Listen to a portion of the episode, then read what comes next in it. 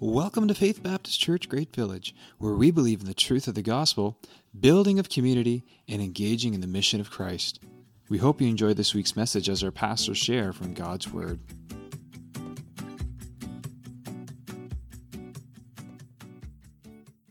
Thank you for that, Keith, and uh, for the others who assisted. It's uh, humbling to think about. And um, one of the things that I hear a lot from people um, is how unworthy they feel. And that's because we are. None of us is worthy. He alone is worthy. And he laid down his life for us, so that we could have life. We are on a three-year journey through the Bible. We began back in September in uh, the book of Genesis, and this week when I sent out the uh, reading schedule, or posted, I guess, uh, the reading schedule, I posted uh, uh, First Samuel chapter eighteen through chapter thirty-one, which is fourteen chapters. So you'll be happy to know we are not going to preach through fourteen chapters this morning. But we are uh, reaching the point where we're really breaking into a gallop here. Because um, in two weeks' time, we're going to be talking about Uh, David and David and Bathsheba, and we're going to probably spend a little bit of time in Psalm fifty-one, and then I think it's a week, maybe the week after that. I might be confused on some of these exact dates, but uh, we're going to be uh, looking at Psalm twenty-three, uh, the Shepherd Psalm of David, um, and and then that's it for the Book of Psalms. And there's one hundred fifty Psalms in. in the Hebrew Psalter. Uh, right now we're looking at the life of David, and seventy-three Psalms have David's name on them. So we are really breaking into uh, a bit of a, of a run here at this point, and that's why it's so important for us all, all of us who can, to be reading lots. You know, that's great summer reading. You could read through the book of Psalms, read a psalm a day or something like that. Um, well, you need to read more than a psalm a day, one hundred fifty. But uh, and, and then there's the book of Proverbs, because after we've talked about uh, David for the next few weeks, we're going to be talking about Solomon and the temple, and, and then there's also there's all the wisdom literature too. And we are going to be we're going to be spending one week in, in the book of Ecclesiastes, for example. But there's all those Proverbs, uh, thirty-one, I think, uh, chapters, more than thirty-one Proverbs, but thirty-one chapters, and so. Uh, So yeah, lots to cover, and uh, and and we need to try to gain the perspective of the bigger picture and keep the bigger picture in in mind. Uh, in the narrative of the Old Testament, the focus keeps zooming in and out, uh, and while we tend to be more gravity bound to the microscopic, um, things will make more sense to us when we Uh, learn to be able to be, be able to pull back and look at the bigger picture of what God's doing, because that's when we can start to make uh, the connections, those uh, essential connections, to know not just what is happening, but why. And that's uh, that's important. So um, the Gospel Project curriculum that we are following, that three years uh, track through the Bible, um, takes Um, the focus today and puts it on First Samuel twenty-four. And the heading that they give for that is, "A Fugitive Spares His Rival." Uh, I'm just simply calling this message "The Fugitive." Um, and perhaps you recall, perhaps you're old enough to recall the movie uh, called "The Fugitive" in uh, that came out in nineteen ninety-three, which is sixteen years ago, starring Harrison Ford and Tommy Lee Jones. There you go, see?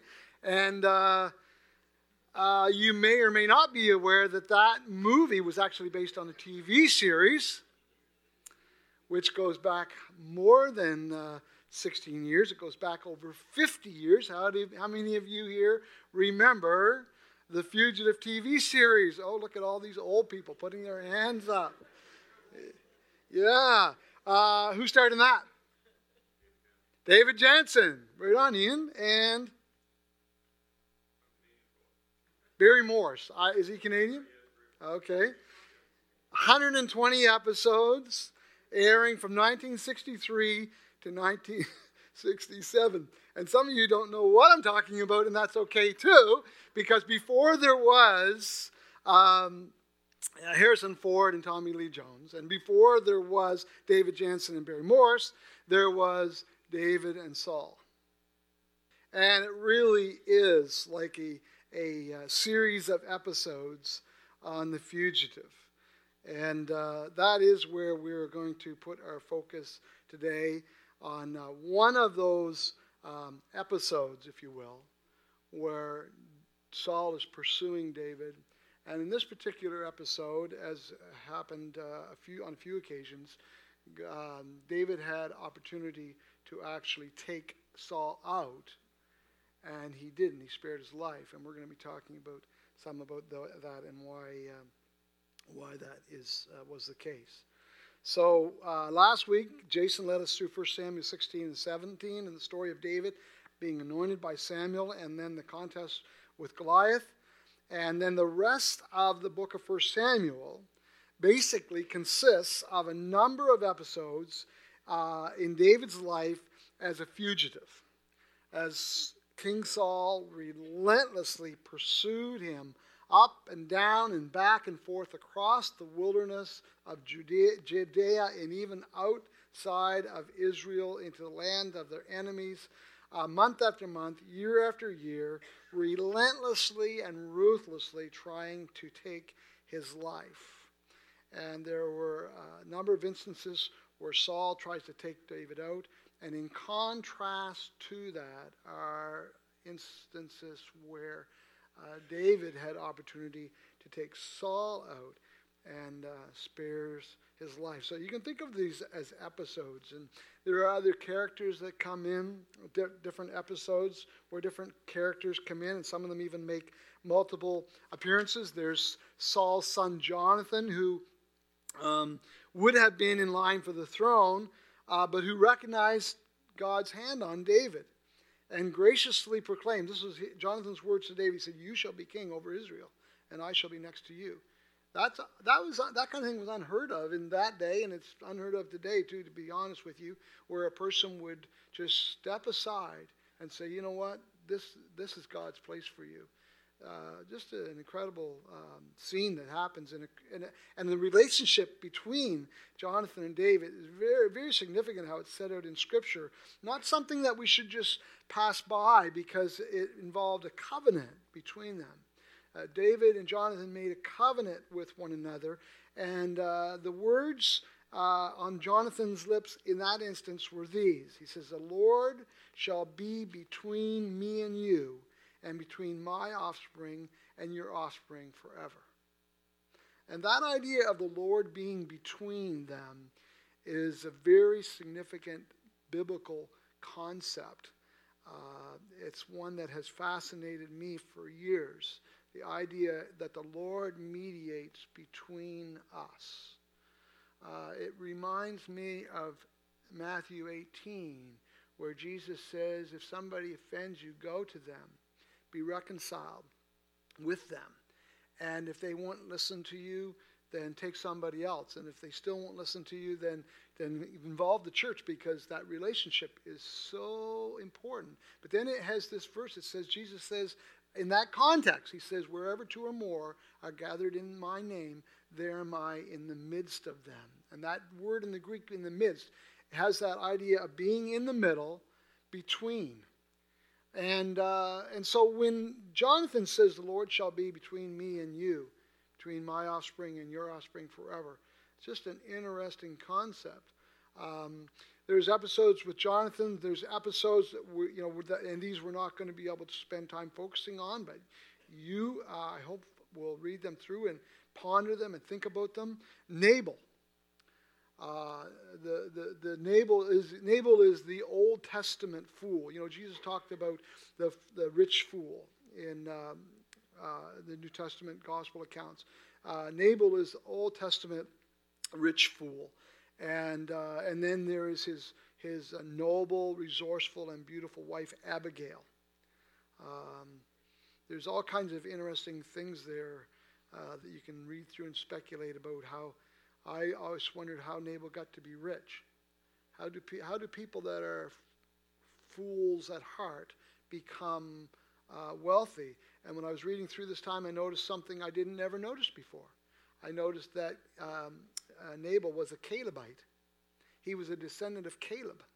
And you may recall from our study in Joshua that Caleb was a very, very successful and and and noble and and faithful Uh, leader who God uh, granted great success to.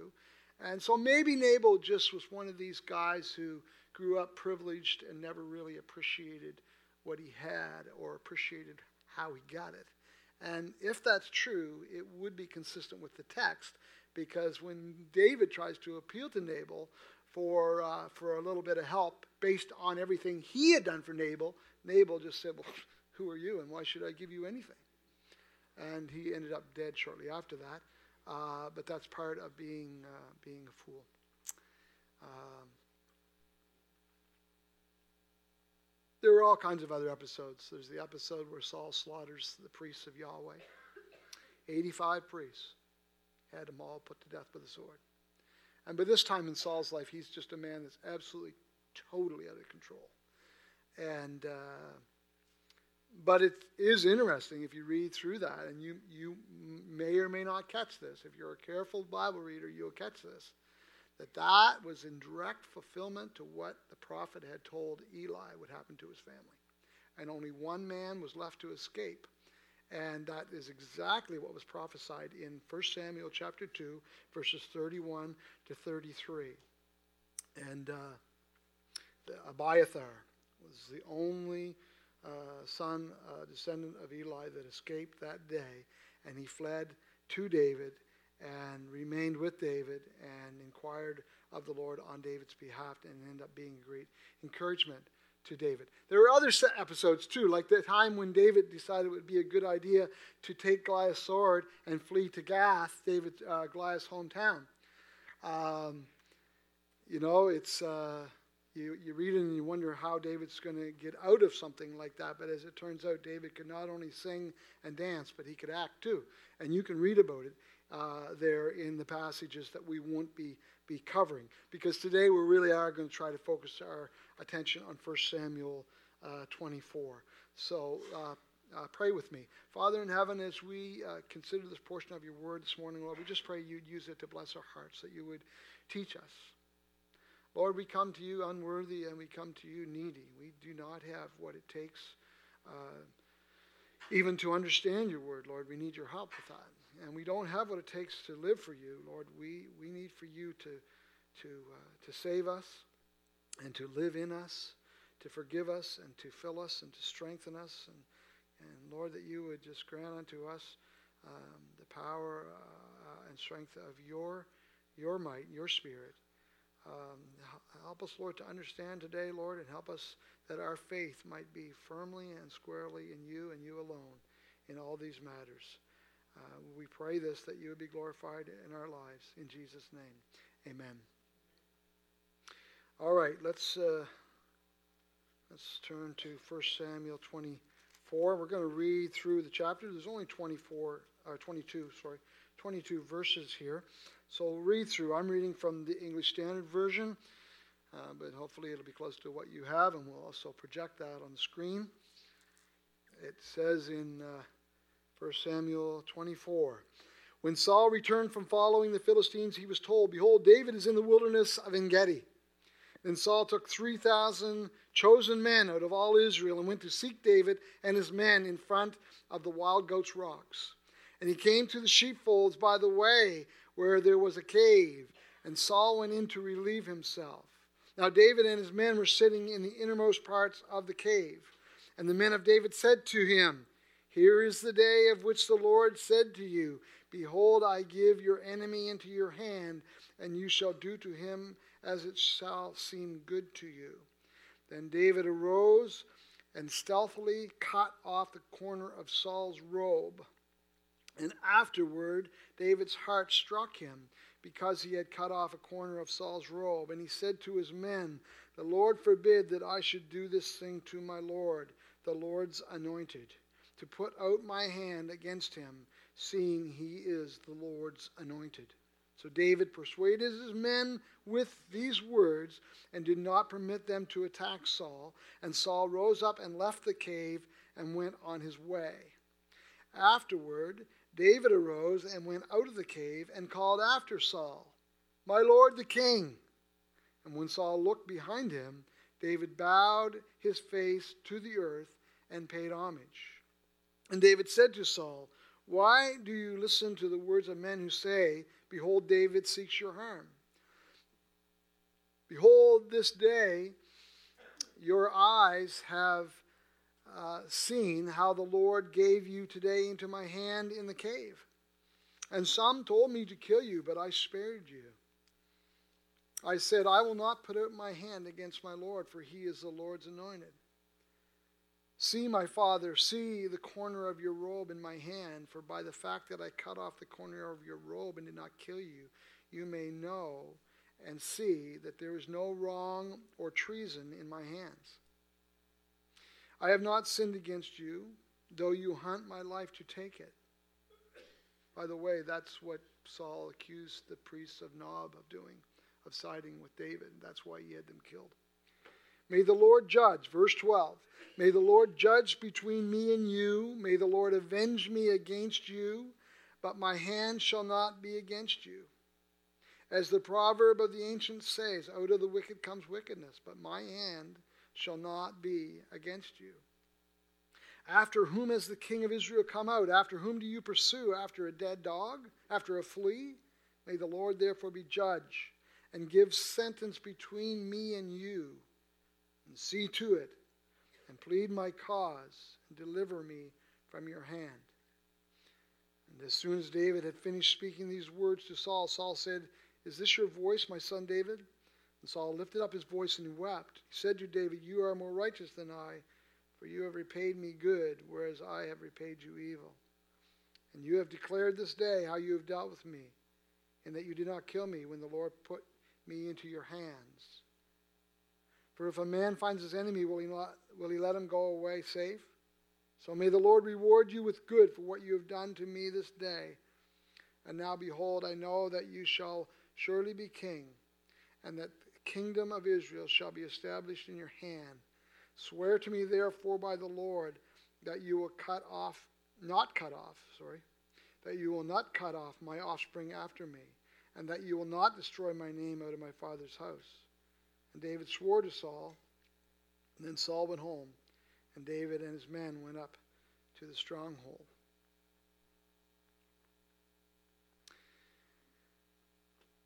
Jason mentioned last week that we, we estimate that, that David was about fifteen years old when he uh, took on Goliath and defeated Goliath. Um, Second Samuel tells us uh, that David was thirty years old when he finally uh, was crowned king over Judah.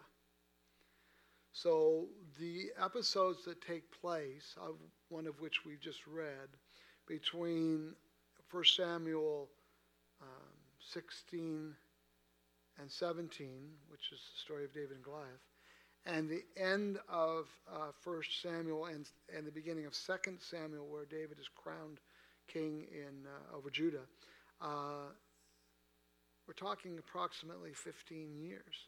Uh, we're talking generalities. We don't know exactly, but but that's like a decade and a half of being hunted. You know, you and I would think that when David was anointed by Samuel, it'd be okay. Now David's going to become king, and wow, this is going to be great. You know. Um, and instead, David ends up fleeing for his life, living in caves and, and in enemy territory, month after month, year after year, for somewhere around fifteen years of his life. Um, wow. Um, I mentioned the Book of Psalms, seventy-three Psalms David wrote. Uh, many of those Psalms were written during those years in David's life. And you can uh, know when you go through the Psalms, some of them, not all of them, but some of them have a description attached to them that tell us when they were written, or more specifically, they tell us the circumstances around which uh, time and David's life when he wrote. Uh, and some of them were written at a very uh, stressful, very fearful times in David's uh, life. Um, so here in this account, David and his men, and they they they uh, earlier scripture tells us that there, but uh, there was a, somewhere around four hundred men by this time that had aligned themselves with David, including his family and and a whole bunch of malcontents and discontents and, and just kind of a, a motley crew. And David was able to turn them into quite a force. Um, and he would actually, as he went around fleeing Saul, he also took the opportunity to help uh, the Israelites against the Philistines as well. But so here they're hiding out in a, in a, in a cave. Interesting quote from one of the commentaries says, "There are caves in that area today that easily rival or exceed large hotel lobbies. A game of full court basketball could be no problem in some of them." So we're talking some pretty uh, massive um, uh, caverns. And uh, so it was one of these caves that David and his men were hiding out in this particular day. And in comes Saul. By divine providence, obviously. A um, couple of questions uh, we want to think about today. Question number one, why did Saul hate and pursue David, trying to kill him all those days? You know, in the early days, Saul loved David. Saul thought the world of David. Uh, take a look at this. Uh, First Samuel sixteen twenty-one says, "And David came to Saul and entered his service, and Saul loved him greatly, and he became his armor bearer." Uh, in chapter um, eighteen, verse five, it says, "David went out and was successful wherever Saul sent him, so that Saul set him over the men of war. And this was good in the sight of all the people and also in the sight of the, of the Lord's servants." Uh, this is all good, right? But that all changed. When did it change? yeah. yeah, yeah. When they started to sing, uh, Saul has killed his thousands, David his tens of thousands. That's when it all began to change. It says in verses eight and nine of First Samuel eighteen, Saul was very angry when he heard that singing. And this saying displeased him. He said, "They have ascribed to David ten thousands, and to me they have ascribed thousands. And what more can he have but the kingdom?" And Saul eyed David from that day on. And he more than eyed David. He eyed him, and he watched for, and he took every opportunity that he had to kill David. In fact, the very next statement in verses ten and eleven, that's this First Samuel eighteen, verses ten and eleven, says he took up his, his uh, spear and tried to pin David to the wall with it. Saul did that many, many times, and there were many instances where he tried to take David's uh, David's life. And those words, uh, "What more can he have but the kingdom?" Those are very telling words, aren't they? So this begins a decade and a half of relentless pursuit and multiple attempts on David's life. But the second question, the first question begs the second question. First question, you know, why was Saul so relentlessly pursuing David, trying to kill him? And and, and the answer to that is is is it involves jealousy. It involves uh, uh, um, Saul's ego and his uh, personal insecurities.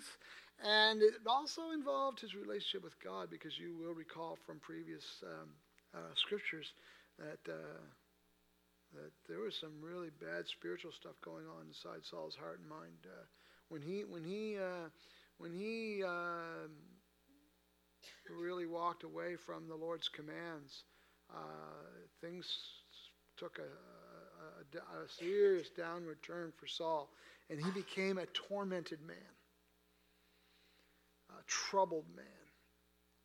Um, he was uh, a spiritually sick man, and uh, but the, but but the first question, why did David, Saul so relentlessly pursue David trying to kill him, begs the second question, and the second question is, why did David then spare Saul's life?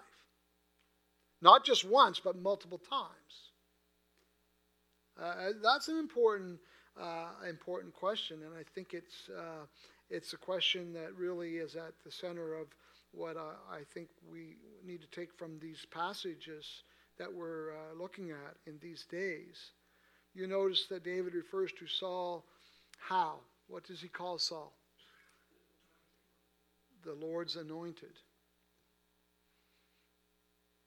Um, who put Saul in the position of king? God did. Now, the people asked for him. The people wanted him. He was the people's choice because he was the kind of king they wanted. But, but God put Saul there in that position because God gave the people what they wanted. So it was God that put Saul in this, in this position as king. And David recognized that God had put Saul in that position. And he said, I will not put out my hand against the Lord's anointed. And as you study Scripture, one of the fascinating things is how Scripture uses that, that, that term, hand. It talks about our hands, it talks about Jacob's hands, it talks about David's hands, it talks about God's hand. And it's it's it's a fascinating study. You would think it would be a a, a fairly uh, um, uh, oh insignificant thing to read through Scripture and just look at the references to things being put in people's hands and the things that people have and are, we have in our hands. But it's it's actually very, very fascinating because our hands are symbolic. Our hands are symbolic for our abilities. We do things with our hands. So it was by the hand of God that Saul was king. And you will recall when David faced off against that gigantic man named Goliath, he said, "This day the Lord will deliver you into my hand." Right? Here, David says, over and over again, if you read through these passages, and it's here in this passage that we just read, and it comes up over and over, I will not put out my hand against the Lord's anointed. In other words, David is saying, God put Saul in his, in his place, and God will take him out. And God's going to have to, because it's not going to happen by my hand. And this is significant. If we want to understand uh, David, we need to understand his relationship with God. David put his trust in God. That is to say, David put his life in God's hand. Now, the other term that's very significant in these passages, going back to last week, is the term heart, right?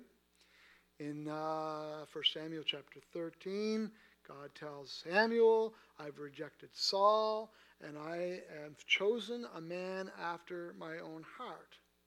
And then in chapter sixteen, when God sends Samuel to anoint David, he says, when Eliab steps up, the oldest brother, the big, the big guy, David's oldest brother, and God says to Samuel, pay no attention to his appearance. Uh, I have not chosen him. I've rejected him.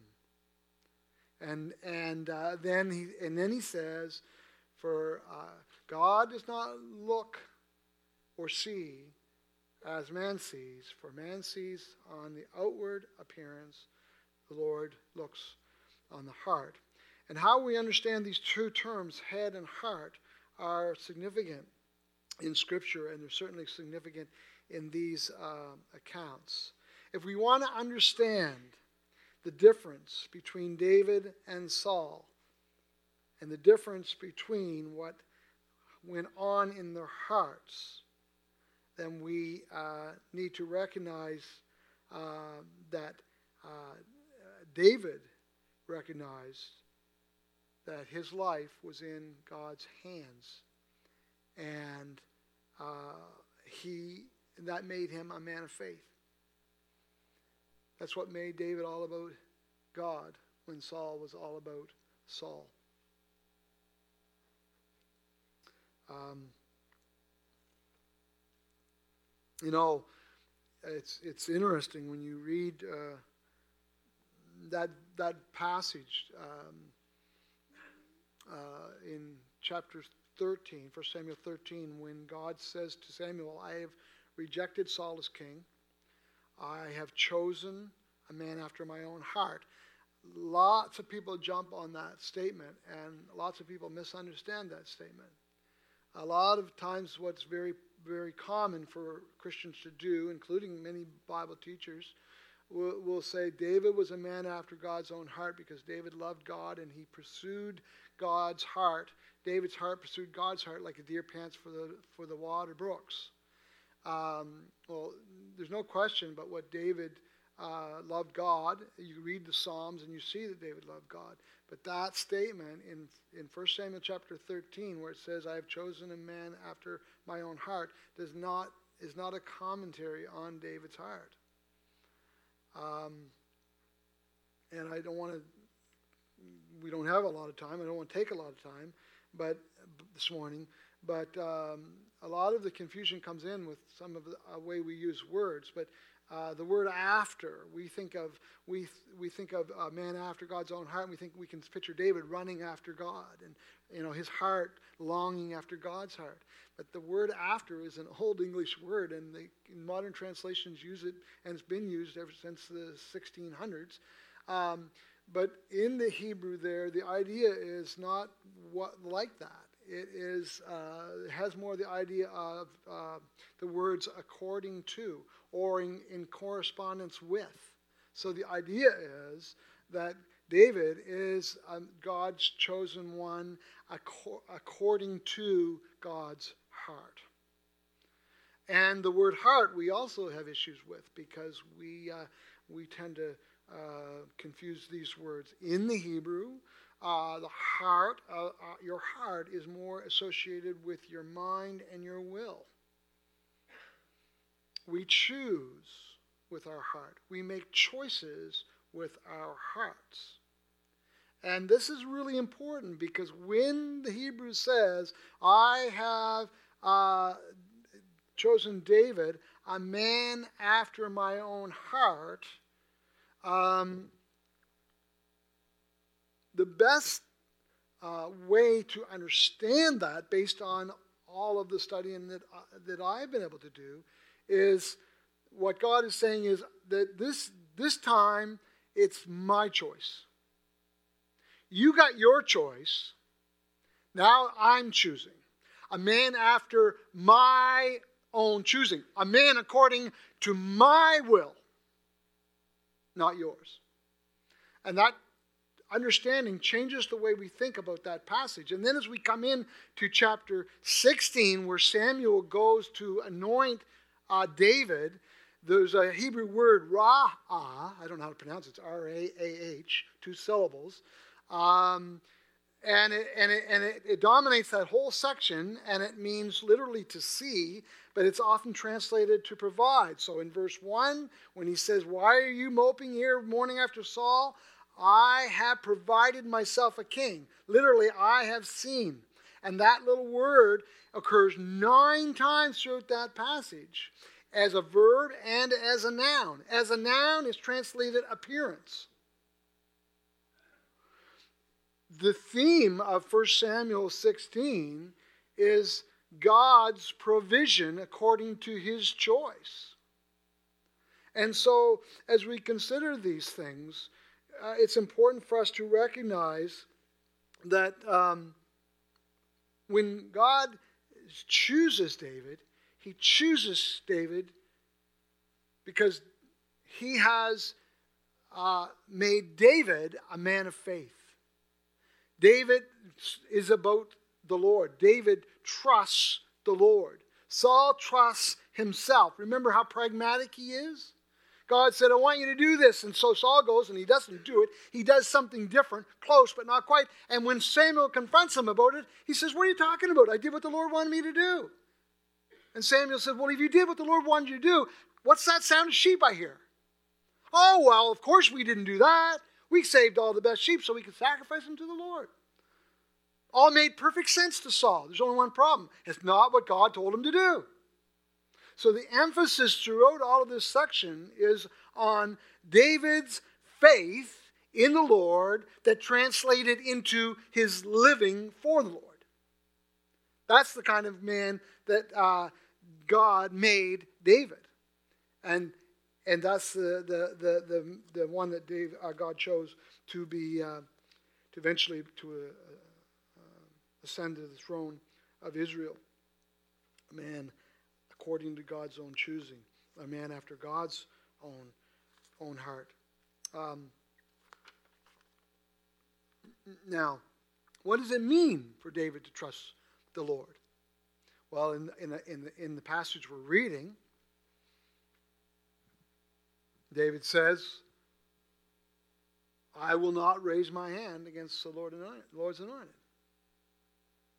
This is not going to happen by my hand. Um, think back to Goliath. David standing out in the valley of Elah. Elah?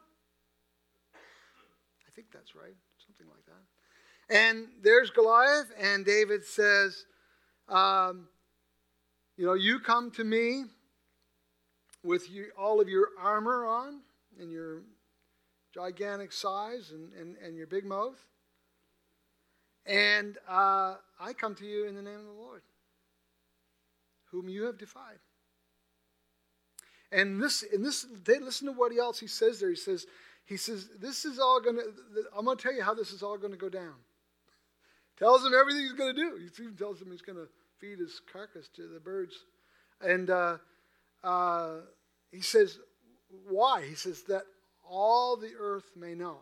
Remember that from, from last week when, when uh, J- uh, Jason was sharing with us? That all the earth may know. May know what? He answers the question. He says, know that there is a God in Israel, and that all this assembly may know that the Lord saves not with sword and spear. For the battle is the Lord's, and he will give you into our hand. So you could, you could paraphrase it like this. That all uh, this assembly may know that there, there is a, that the Lord saves not with sword and spear. That means it doesn't matter how big you are. It doesn't mean how smart you are. It doesn't mean what your stature is. It doesn't mean what kind of abilities you might have.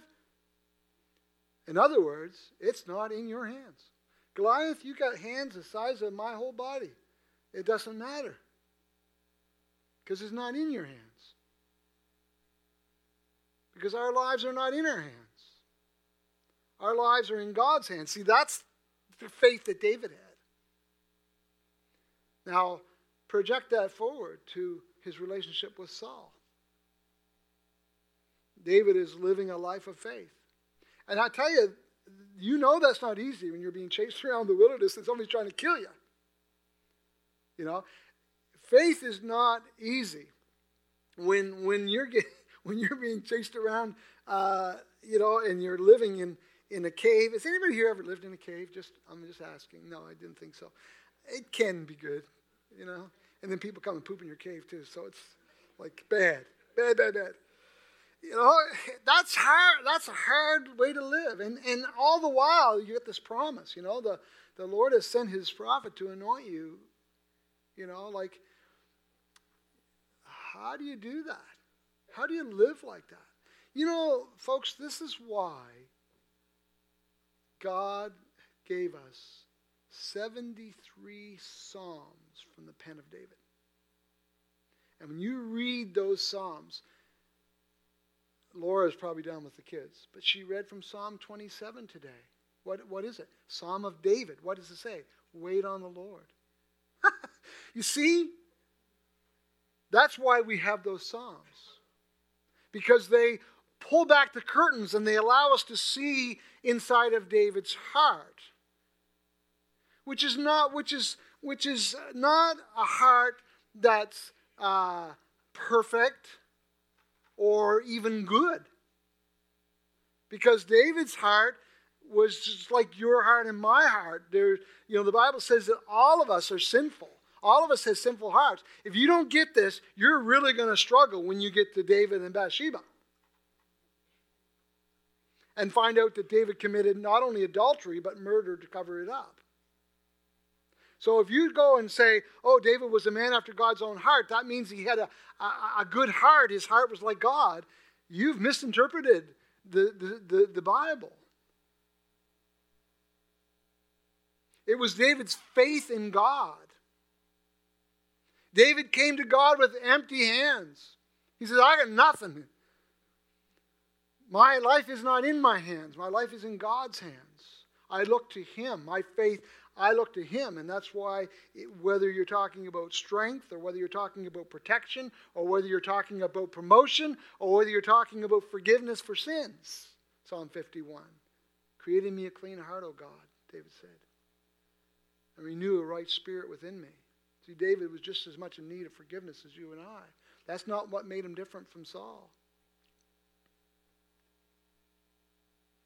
It was his faith. So why did David spare Saul? Because David was trusting in God to deliver him and to establish God's will for his life. You know, there's a really big lesson in all of this for us. L- listen to this. Satan comes to Jesus and he says, and he takes him up, he shows him all the kingdoms of the world. He says, all this I will give to you if you just bow down and worship me. Now, take note that all the kingdoms of the world belong rightfully to Jesus. Satan was not offering him anything he didn't rightfully deserve. But Satan was offering him something. You could call it a shortcut. And and David running around the wilderness and, and, and living in the, at hardship and toil and, and struggle and persecution and everything, must have been hard, but it wasn't as hard as what Jesus endured. And yet it says that Jesus entrusted himself to the Father, just like David entrusted himself to his Lord and God. And uh, you know, the Lord's will has needs to be sought in the Lord's way. The end does not justify the means. Saul was the end justify the means kind of guy. He was the, the the ultimate pragmatist. You know, he was the one that would say, well, uh, this is the way it's supposed to be, so whatever I got to do to make it happen, it's God's will, right? The Lord wills it. David said, no, I'm going to wait on God. He put Saul there, he'll take him out. And if he wants me on the throne, he will put me on the throne. So there was nothing self-promoting about David. And we need to learn from that. Because Jesus said, he who exalts himself will be humbled, but he who humbles himself will be exalted. Do you put your life in God's hands? Are you a, a man of faith, a woman of faith? What does it look like?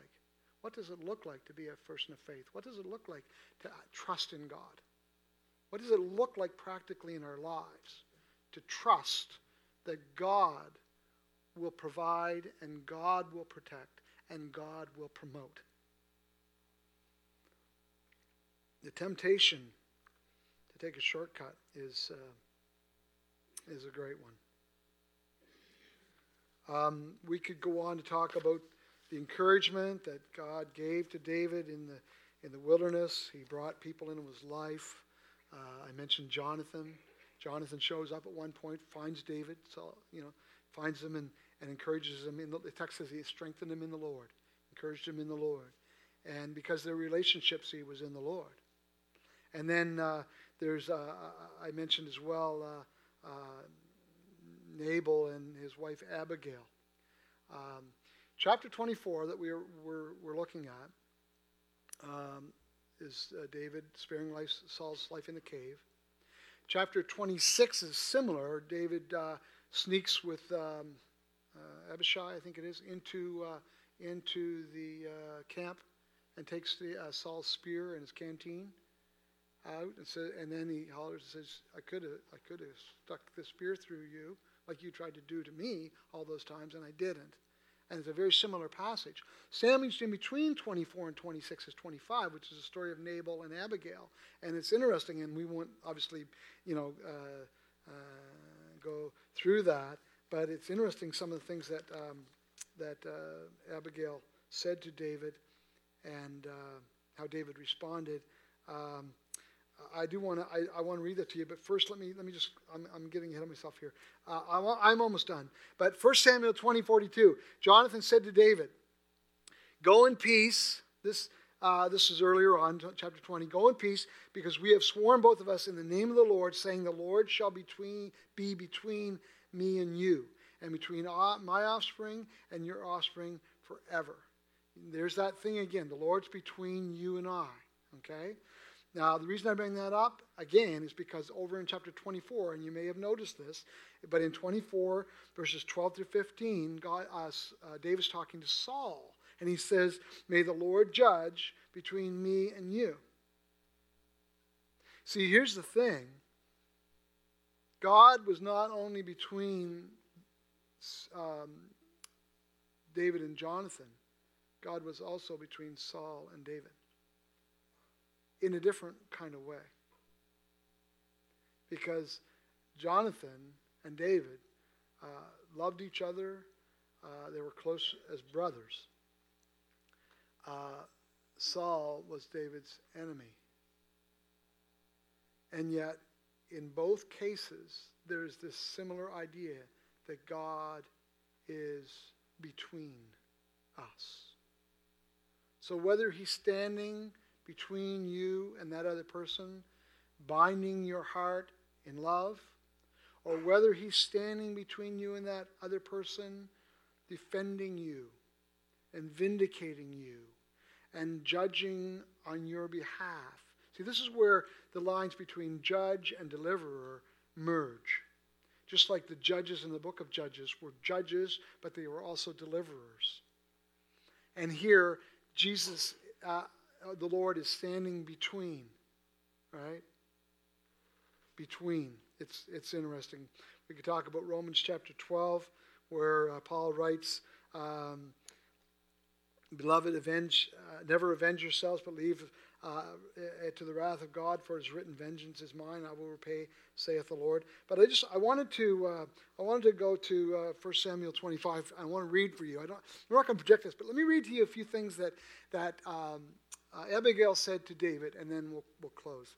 Um, uh, Nabal, you know, he David's got four hundred men, sword strapped to their sides. They're going for Nabal because Nabal, you know, gave uh, thumbed his nose at, at David's request uh, to for some supplies after David had done a lot for them, protecting his men in the wilderness and everything. And David said, you know, I'm going.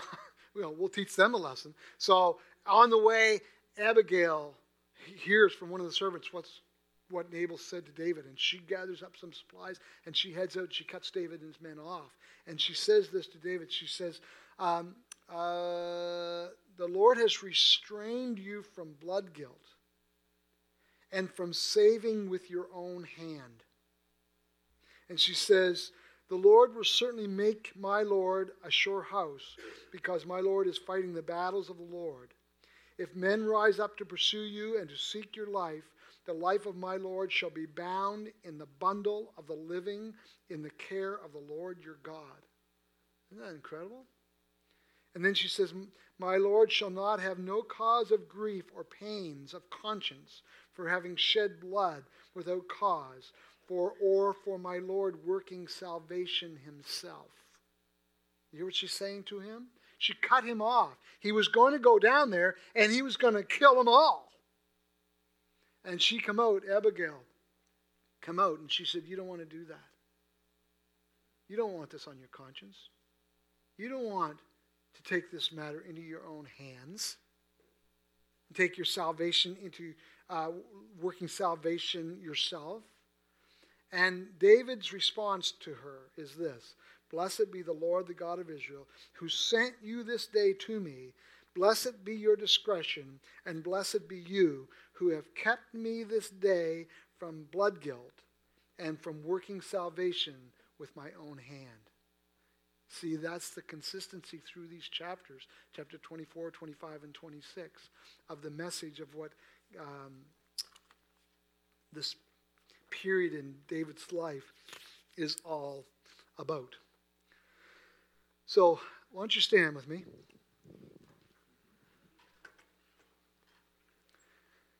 And let me ask you this question. What does your faith in the Lord look like in your life?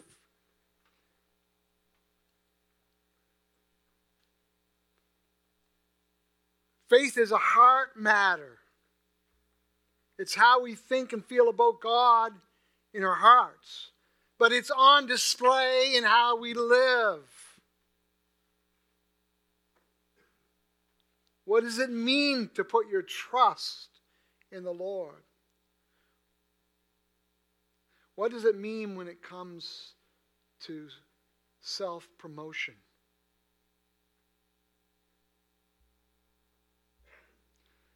Taking shortcuts. Having a, an end justifies the means attitude when it comes to serving God. What does it mean to wait on the Lord? Because that's one of the phrases David uses over and over again to describe the faith he had in his heart with regard to his relationship with God. He said, I'm waiting on the Lord. Do you wait on the Lord? Sometimes it's hard. Yeah, it's not easy. When, da- when Nabal thumbed his nose at David, man, he was ready. He was saddled up, swords on. He was going for it. And God is so merciful because he sent Abigail. Beautiful woman, very smart, very noble, and very much used of God to what? To restrain David. God did that. Because even those of us who have faith in the Lord, it's not easy, is it, Mary? No. And God is merciful, and he sends us others to encourage us. I think somebody else was talking about that this morning earlier. Sends us people and puts people around us to encourage us.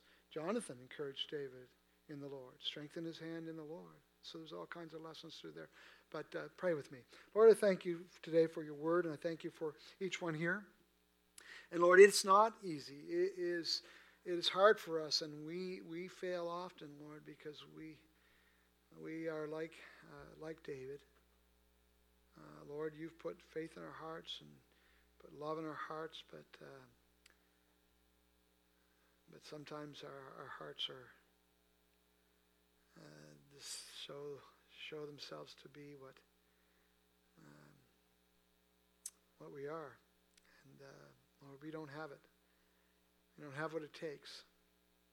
But Lord, we thank you that you have what it takes. And we thank you for your grace and your mercy and for your encouragement. Lord, help us to wait on you. Help us to see uh, the people and uh, things you put in our lives to restrain us and to encourage us in our faith.